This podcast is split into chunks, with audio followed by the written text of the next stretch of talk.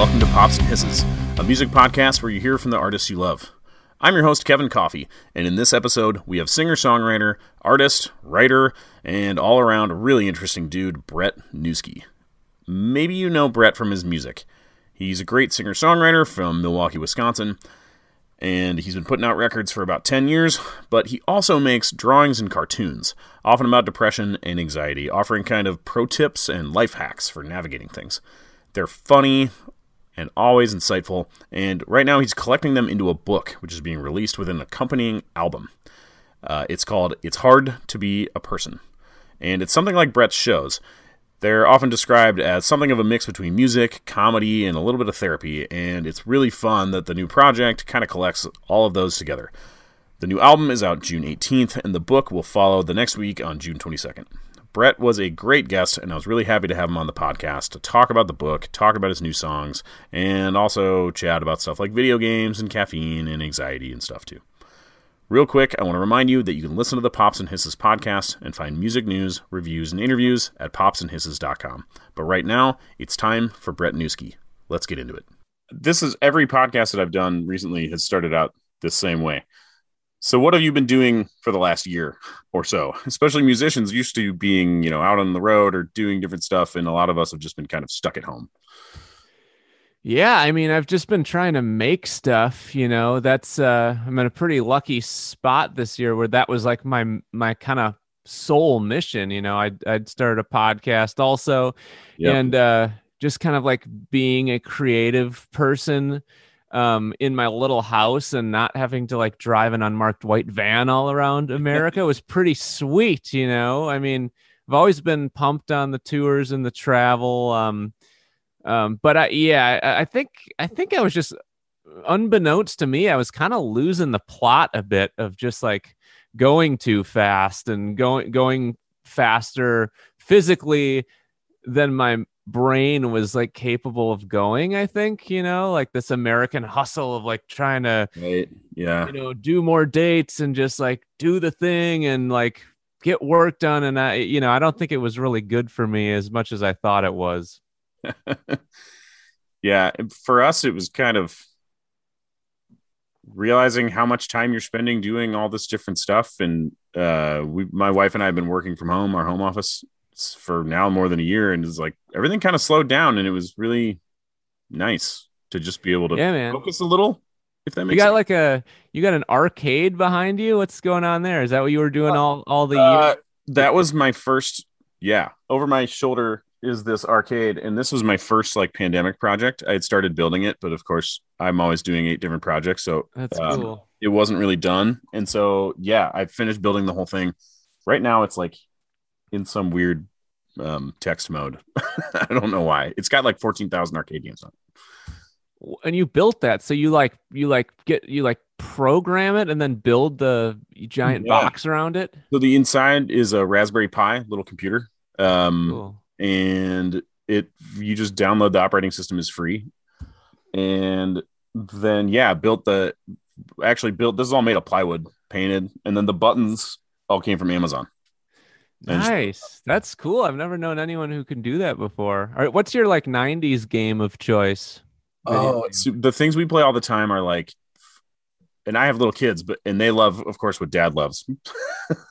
so the stuff we play all the time is like the Ninja Turtles games, or like oh yeah, I like Mortal Kombat and stuff, but that's probably a little too. Are we talking like Sega Genesis? Yeah, and then that's the other thing. There's regular arcade games on there, but there's also a Genesis, uh, Super Nintendo, Nintendo, and another system that I'm now forgetting. Of course, also programmed in. Wow. Yeah, everything all at once. It's uh, it's overwhelming. I I remember when I was in high school that those things were coming out with like the pirated super games, or there's like hundreds of Nintendo games all in one like pirated CDR, and that was pretty yes. mind blowing. Yeah, yeah, we do. So there's so many games on it that we'll just we have our favorites, of course, but then sometimes you just there's literally a random button. You just hit it random, and it'll show you different stuff. Some of which I've never heard of. They're Japanese games from the 80s that I've never seen. So you just cool. cry them out. I wonder if like kids now, like they're they're probably they have the best games ever. They look like real life, you know, ultra reality. I wonder if any like the young kids now are are even into those old school games. Like, is that a thing where they go to the the archives? I'm I bet like my kids are I have a seven year old and a four year old. And they basically have access to every video game system ever because I don't throw things like that out. yeah. So they will be playing Xbox, and I'm like, here, check out this old pixelated video game. And they're they're into it. They think it's cool, but Yeah. I don't if it were me, I'd be like, I don't I don't know. I'd rather play this 3D one. Well, riddle me this, Kevin. As a as a video game fan, you know, and obviously like playing video games as a kid is like one of the most magical things you can do. So as a parent and as a video game fan yourself, what's like the cutoff point to like where they're not just gaming for like eight hours a day? Oh yeah, we'd have to let we set like screen time limits. Only so much TV, only so much video game because our, our kids will just zombie out. Yeah. I mean you It can't just- not. It's it's it's Yeah. It's especially with the handheld ones. So, um, like a Switch or a well, they're older now, but our kids have a Nintendo DS. They'll just bury their faces in that. And then we've caught our kids like sneaking them. like- yeah. Walk by their room late at night and you hear like, "Be quiet," and like clattering around. And open the door, and one of them's like shoving their Nintendo underneath the bed. Give it back. Yeah, yeah, yeah. And- well, because and then you got the, uh, the remember the Pocket Game Boys that came Yeah, out, and now I mean that's become, I mean, more of a insane reality with the smartphone and stuff. So, um, yeah, it's uh, it's all exciting and scary all at once. Yeah, that's basically being a parent. Yeah, man, I have such fond memories, like like getting up like bizarrely early, like as a kid, like five thirty a.m. just to like get more gaming hours in, playing like True Lies on Sega Genesis. that's awesome. like yeah, never being more excited about anything in my life. I'd be so excited to go to the friend's house who had the game or the game system you didn't have. Do you remember that? Did you ever pretend to be friends with a kid because he had Nintendo? Horrible feeling. But oh, you could horrible feeling. Yeah.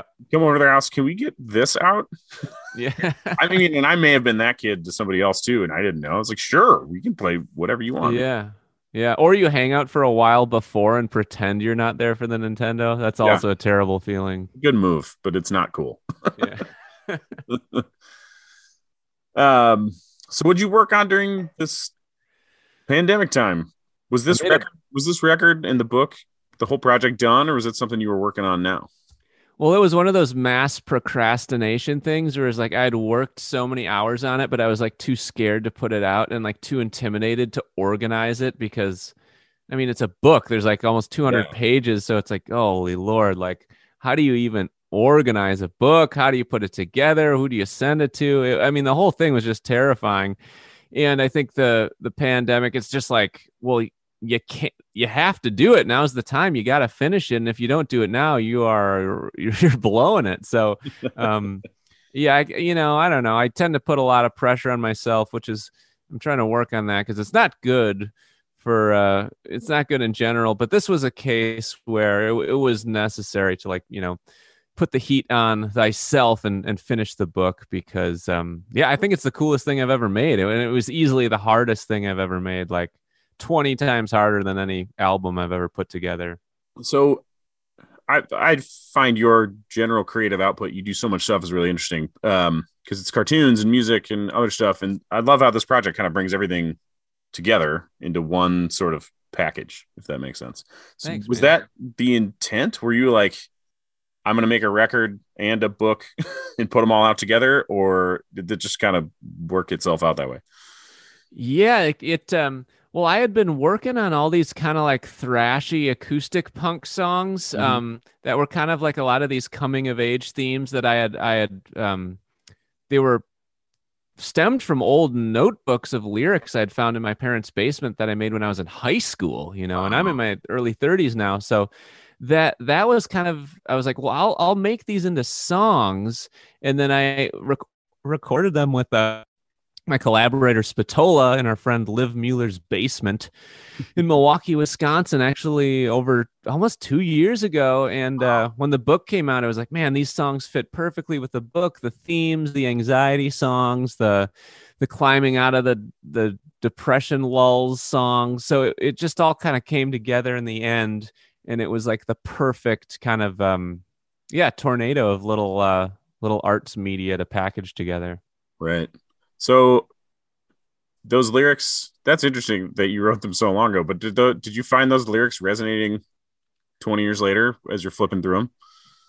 Um, yeah, some of them. You know, I mean, some of them were embarrassing, and uh, you know, I didn't use a lot of them, but but I was all at the same time. I was also like reading through them and being like wow this is like pretty good for like a 16 17 year old person to write because i mean at the time you have no concept about what's good what's not good what's embarrassing you know what's release worthy and then like as an adult to like look back at some of that stuff um i was like yeah i was like really happy with the output you know? And uh i i think back to being a kid in my basement and like wanting to do music and you just have no rational concept of like how you become a band or how you get signed or like how to even like know a guy's email who works at a label so and right. i'm still not sure i really know how it all works you know but uh i think um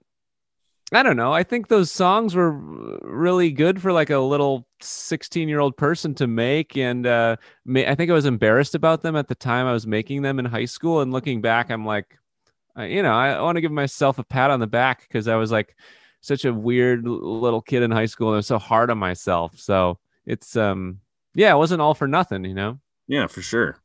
Well, yeah, I really like the record. Um, and I was I found myself listening to the I should have listened to Ferris Bueller several times. yeah, just that that first that first line. I wish I could get psyched to go out at night. I told people I'm leaving the house, and I know I'm supposed to, but man, I really don't want to do this right now. Yeah, you know that feeling. It's uh, I don't know. That's a big. That's a that seems to be like a standard feeling right? these days for people. Like, you know, everyone's home has never been cozier with the technology of like electric fireplaces and blankets and Netflix and like yeah. YouTube. It's like, why would you ever leave? um, and then the thought of like going out and like talking to a bunch of people. Uh, I don't know. I just, at least for me, like entering like a hangout situation, I feel like the first like three to five minutes are always like really challenging and awkward and both parties are like trying to get a feel for each other's energy and then yeah. it all kind of sinks in but i think you know people are like oh shit i gotta wait through like the three minutes of like brutal small talk. I'd rather watch like what kind of night is this are we gonna get crazy? Is it gonna be quiet? Like how how's the other person feel about what we're doing? Yeah yeah. I don't know what's going on man. Like d- do you drink coffee? Yes I wonder if America is like I'm obsessed with coffee. I wonder if America is just like drinking too much coffee because I have been off the coffee for a week, first time in my adult life, and it's tough, but uh, I don't have a lot of the same anxieties I had before, which is oh, interesting. I know. Yeah. I know, man, caffeine amplifies the anxiety a lot. Yeah. And especially especially when I'm having one of those tired days and I like have coffee in the morning and then my day goes on, then I eat lunch and I drink coffee again. And then I'm just yeah. like, I'm so wired up. Right. It makes me, it's touchy. Yeah. Yeah. It's tough to find that balance because like it does, it can really pull you out of the, the depression, you know, but then yeah. you're like, oh shit, now I'm anxious, but I'm not depressed. You um, gotta push down. I, uh, which, how do I want to feel like pushing down what lever? Yeah, yeah, yeah. I definitely feel more calm and zen, but I also feel like less inspired this week without the caffeine. Yeah. It's the balance. Um Yeah, and like in general, I just I don't know. I like how much you talk about mental health and anxiety and depression, whether it's your podcast or like the drawings. Um, it's just not something people talk about in general, but also in music especially like you know there's a lot of going out in the world but there's also a lot of anxiety. There's a lot of being around people but there's a lot of there can be a lot of loneliness especially if you're say on the road uh, in a van by yourself or with one other person or something. Yeah. Um is that just i don't know. I appreciate how much you talk about it. Is that something that's just kind of you feel like needs to be brought up more or? Yeah i mean i think it's like you know i, I want to be useful to people and i think that's like that's like I think it's been helpful to people and it's been helpful to me. You know, honestly, I kind of right. wish I would have like addressed it sooner because I think all songwriters write and sing about mental health in some capacity, or most songwriters. And that's something I've always done extensively. But then, like, actually breaking it down and like talking about it and, uh, you know, like even talking about specific stuff, like, wow, I get really paranoid and weird when someone doesn't reply to my email. What do you get that feeling? What is that? Why do, why do we feel that way? And um, so like going there's a lot of stuff like that in the book it's like how to get out of your own brain how to kind of get out of that like toilet bowl of uh despair i call it or like the um where you know so i would say like sometimes like if i get down or bummed i almost like stop seeing in color you know and then you can i can i really catastrophize a lot i'm like holy yeah. shit like my voice is sore. I have a cold. I'm never going to sing again. It's over. I can't, I'll never go out in public. Yeah. I can't hang out with people. My music career's over. And I, so I do that and I catastrophize like these really irrational um, monologues within my own head. So, so a lot of the book was like kind of like breaking that down and trying to figure out how to not have that happen all the time. So, yeah, I hope it's useful to people. I, I, I'm really pumped about it. I always think those things are, and like, I imagine it is for you as the person who created these things and then put them out there. Because uh, I've seen people do it on your posts and stuff, and be like, "Wow, I yes, like I feel the exact same thing, even about specific stuff. Like you mentioned the email thing and being like, and other people going, "Yeah, me too." Like, okay, yes, I'm not alone yeah. yeah. Or like when you're at like a hangout or a gathering, and like, how do you like, how do you break into a social circle? Like, is there Oh, if there's yeah. two people talking, like yeah, I can't interrupt them, even though I want to talk to them. That would be weird. And then, you know, it's but it's if, like if, if double, there's more than two people, yeah, it's easier. Like double jump rope know? thing, and you're like gotta time your entrance. like when do I jump in? Is it gonna work? Yeah, exactly. I've been feeling an idiot. and I could never do the double jump rope. That always horrified me. I would always get like cracked in the eyeball. Um, but yeah, like stuff like that. It's like I even like put in a bunch of canned lines I use to like open conversations that seem to work consistently. So yeah, That's it's there's some hopefully useful stuff in there for the people. Definitely. So does the book um was the was it all stuff that you had done before? Or it it was like an accumulation. Yeah, yeah, it was like an accumulation of like three years of drawings and maybe like 10 years of ideas kind of okay, thing. Because I wonder so, how much it kind of pulled together, like what span. Yeah.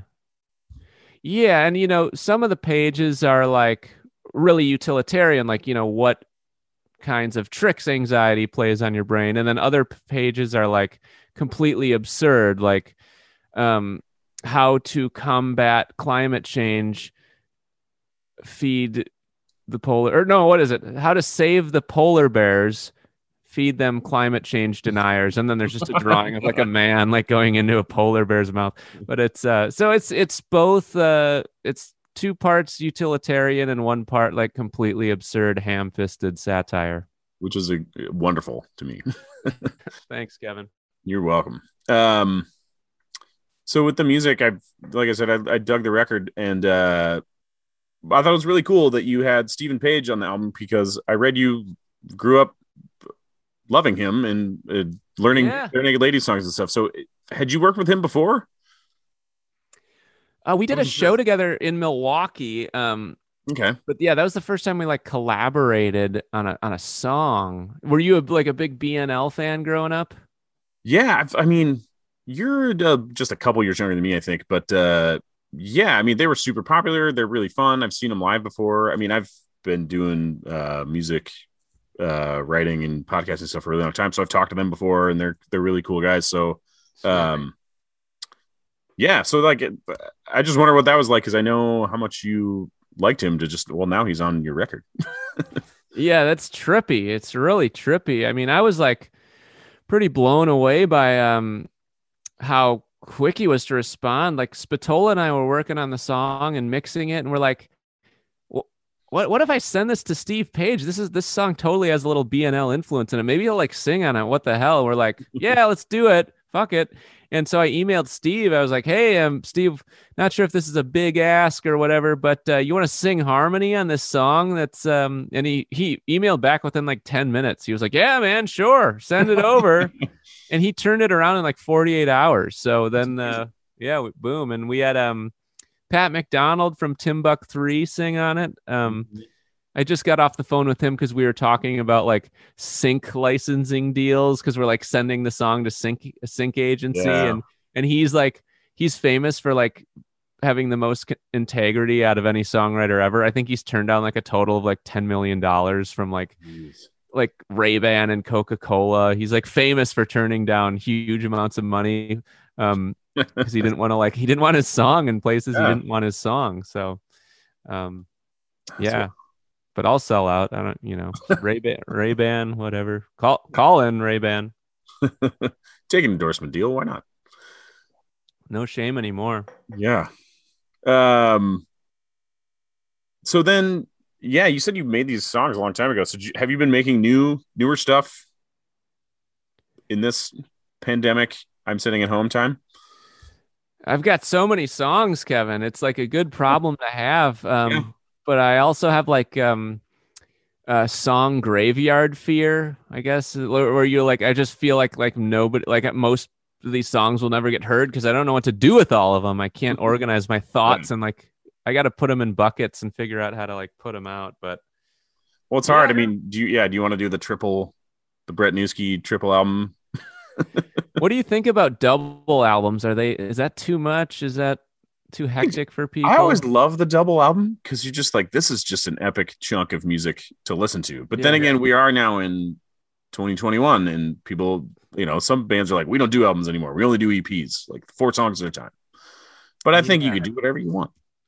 No rules. Yeah. And you can just make music so much faster now because, you yes. know, people are getting better at recording in home studios. So that's a neat thing. It also makes me like, worry about the like insignificance of music as a whole you know just like like how so it's just so, mostly just digital trash you know? So in a sense like promoting 10 songs every 2 years and printing it to vinyl kind of makes sense cuz it feels like it has more value and you give each song more love but then there's there's all kinds of philosophies why yeah. more you can look at it a million different ways. You could do the song a week thing that some people have done and that's really fun but then you know usually they collect 12 of them of their favorites into an actual album. Yeah, uh, yeah. do you ever have the fear because i know some musicians not fear where you write new songs and by you're like oh i was excited to release these but now i have put recorded 12 new ones and the old 12 just totally don't excite me anymore yeah, I think that's a classic trap that uh, songwriter people fall yeah. into, you know, because you're always trying to make stuff and you're always like two years behind or ahead of your album. Well, sure. Um, yeah. So I don't know. I like at a certain point, uh, you just kind of want to like abandon all philosophies around any kinds of rules and just like well, how can we do something completely bizarre and weird? And I don't know, maybe the next album comes out um, as a vinyl, but there's an action figure glued on top of the vinyl and it spins I, around when you played it. I, you know, I don't know. I'm just talking out of my ass. But I love that idea. I mean, behind me, you can probably yeah. see all the action figures. So, yes, I want a Brett action figure on a Brett uh, LP. That sounds awesome. yeah, it sounds like I'd be liable to break a lot of LP players, but you know, Vulfpeck's famous for that. They've always got like a publicity stunt around every album. Like they yeah. auctioned off their the last song on their album for like a hundred grand to some band or something. So it's all very cool. Um, the the limitness, the limitlessness of it all, as long as yeah. you can not go totally insane from it. Yeah. Well, there's there's so many options now. I mean, you can kind of do whatever you want. All digital, only vinyl. You can Wu Tang it in just one copy. Like that's you all. You can Wu Tang it. Yeah. yeah. Yeah, we we did one thing where we put out a song and it was only available on VHS and there was only one available. I never heard of that. That's amazing. yeah, I don't know. I thought it would get more buzz than it did, but what what can you do? You got to just throw shit at the wall, see what sticks. Yeah, yeah. I I bought. Well, it's just out of camera now, but I bought a. I didn't have one for the longest time for my stereo. I bought a cassette player because there's so many good cassettes now. I know, man. I want to. I want to get a cassette player. How do you? What do you? Where do you get them? How do you get one? Um, I literally looked at Goodwill or wherever for a long time, and then um, couldn't find one. And then I have a buddy who he's like the he's the ultimate vinyl collector. He just searches wherever he is all the time, and he just has like, oh yeah, I bought this amazing copy of uh, the White Album for a dollar from like some garage sale because he'll Yeah. just every record rack. And so he's like, I'm always a Goodwill, like looking around. And so he, we had this conversation, and then like three years later, he called me and was like, Hey man, I got you a cassette player. I love it. So he just like found it. I think it cost him five bucks. He wouldn't take any money for it. Um, and now I have it, which is awesome. But I think you know, just look around because they don't. I don't. Maybe they make new ones. I have no idea. Probably not. They might. They might not. You might just have to r- rummage through like old Grandpa Dennis's attic. You know. Yeah, right. I mean, the cool thing is, like, uh, you know, if we talk about digital trash and infinite content and infinite songs, I mean, there's there's no way cassettes and vinyls can ever get less popular. Like, they're only going to get more popular, even if it's still a niche. Um, you know, you just kind of as a as a creator or as a music fan, I think you just kind of want shit to matter more than just like a digital ether piece of trash. You know, Well, that's why even the most minor release of anything on a physical uh, format is just cool. It just feels like, well, this is real. Yeah, I wonder what the next thing could be, you know? What do you think? Next uh format. Bring back mini discs. I don't know. Because like I can I- see cassettes getting some momentum again. cassettes are getting a little momentum. They still track them. Like Nielsen SoundScan still tracks new cassettes, which I think is interesting. There's enough of them being Okay. released, but I think there's like one All right. company that makes them. But will I mean, will there's probably no need for innovation for physical, uh, you know, physical formats, right? Because we just have the ones we want. I don't. know Why would someone good, invent a new? point. Yeah, good point. I mean, Eh, you know, eight tracks, unlikely that's going to be a thing. So, yeah, I think vinyl stays strong and VHS could have some sort of weird revival. I bet you VHS sees a resurgence, especially with, you know, someone just, and it's going to take somebody like Beyonce is going to release a video, but only on VHS, and that Yeah. will cause like a huge spike in VHS sales, you know, because she's yeah. Maybe we I should try to copyright that idea just so I can sue Beyonce and then I'll never have to Yes. tour again. there. You go. Be like, yep, Brett Newski did it first. That's a real an that's a real uh, with Beyonce Knowles. a real American philosophy. Like there you go. instead of trying to get better at something, how can I tactfully sue someone so I never have to work again? Yeah, it's Yeah, like patent yeah. trolls. They buy patents from people for like you know a thousand dollars, and then wait for someone else to make that thing, and then sue them for a million. Oh, sick. Yeah, I do worry about that stuff. Like, um, I've worried about someone just coming in and like copywriting my own name or whatever, you know, and like just Yeah. trying to sue me or put me in prison because it's like you can't fight these people with like a couple million dollars, you know. Oh yeah, they they do it because they know maybe they'll lose, but they have enough lawyers to keep you tied up for long enough that they can't help but win. Oh, dark times, Kevin. Speaking of catastrophizing things, now I'm going to be thinking about this all day. So, That's what I'm here for. yep. um. Oh, the other thing I want to ask about was your podcast. So you started the podcast in the last year or so, right? Yeah, it's called Dirt from the Road, and uh, it's kind of a combination of like funny, bizarre road stories that happen to musicians and comedians, and then like we also talk about like mental health boosts, and um, it's I mean you know it's mostly a free ball conversation, but those Yeah. those are kind of the the root themes of it. But um, yeah, it's gotten some good steam this year. Uh, we had some we had uh, That's some really dashboard cool. confessional on and yeah all american rejects are on there so there's there's it's a bunch of people i think people will have heard of so yeah check it out Yeah. no pressure I think it's cool for people who are who are musicians or comedians and have been touring or know that stuff, but it's also fun for people who don't because you just get those stories and things from it. It's a fun podcast. yeah i mean the, the goal of the pod was kind of like kind of to talk to these people about things they've never talked about before you know because they've like probably Yeah. done all the same music interview a couple hundred times so yeah if we can just get weird about it and talk about like um you know their favorite 90s breakfast cereal or their best like exercise that helps their brain um, or you know why the Milwaukee Bucks don't suck anymore. We, these are all like there's no limit. We can we can talk about anything. So yeah, it's done, it's fun. I've I haven't listened to the entire podcast. I've listened to a couple episodes. Have you done the the reverse where you're the guest and have someone interview you? Being the guest is way better. That's that's why I love doing your program. It's just I don't know. It's less pressure, and um, I don't know why it's easier, but uh, yeah, I, I, do guest on some podcasts, and we got this book. I'm hiring a publicist for the book, um, which is going to like cost me most of my money. It's pretty scary. but uh so they're they're supposed to like line up a bunch of pods and stuff for me to do so nice. we'll see how that goes yeah yeah well yeah I, I just i had done a podcast before and then I uh, relaunched this one in a new blog. I kind of left where I was before and started my own thing. So, but it was kind of the perfect time to just start a podcast too, because just being at home a lot, uh, hadn't been seeing a lot of people. So these podcasts have just been fun to just sit yeah. and talk to people and talk to new people I'd never met before. Yeah, man, pops and hisses for life. Yes. What uh, what were you doing before this?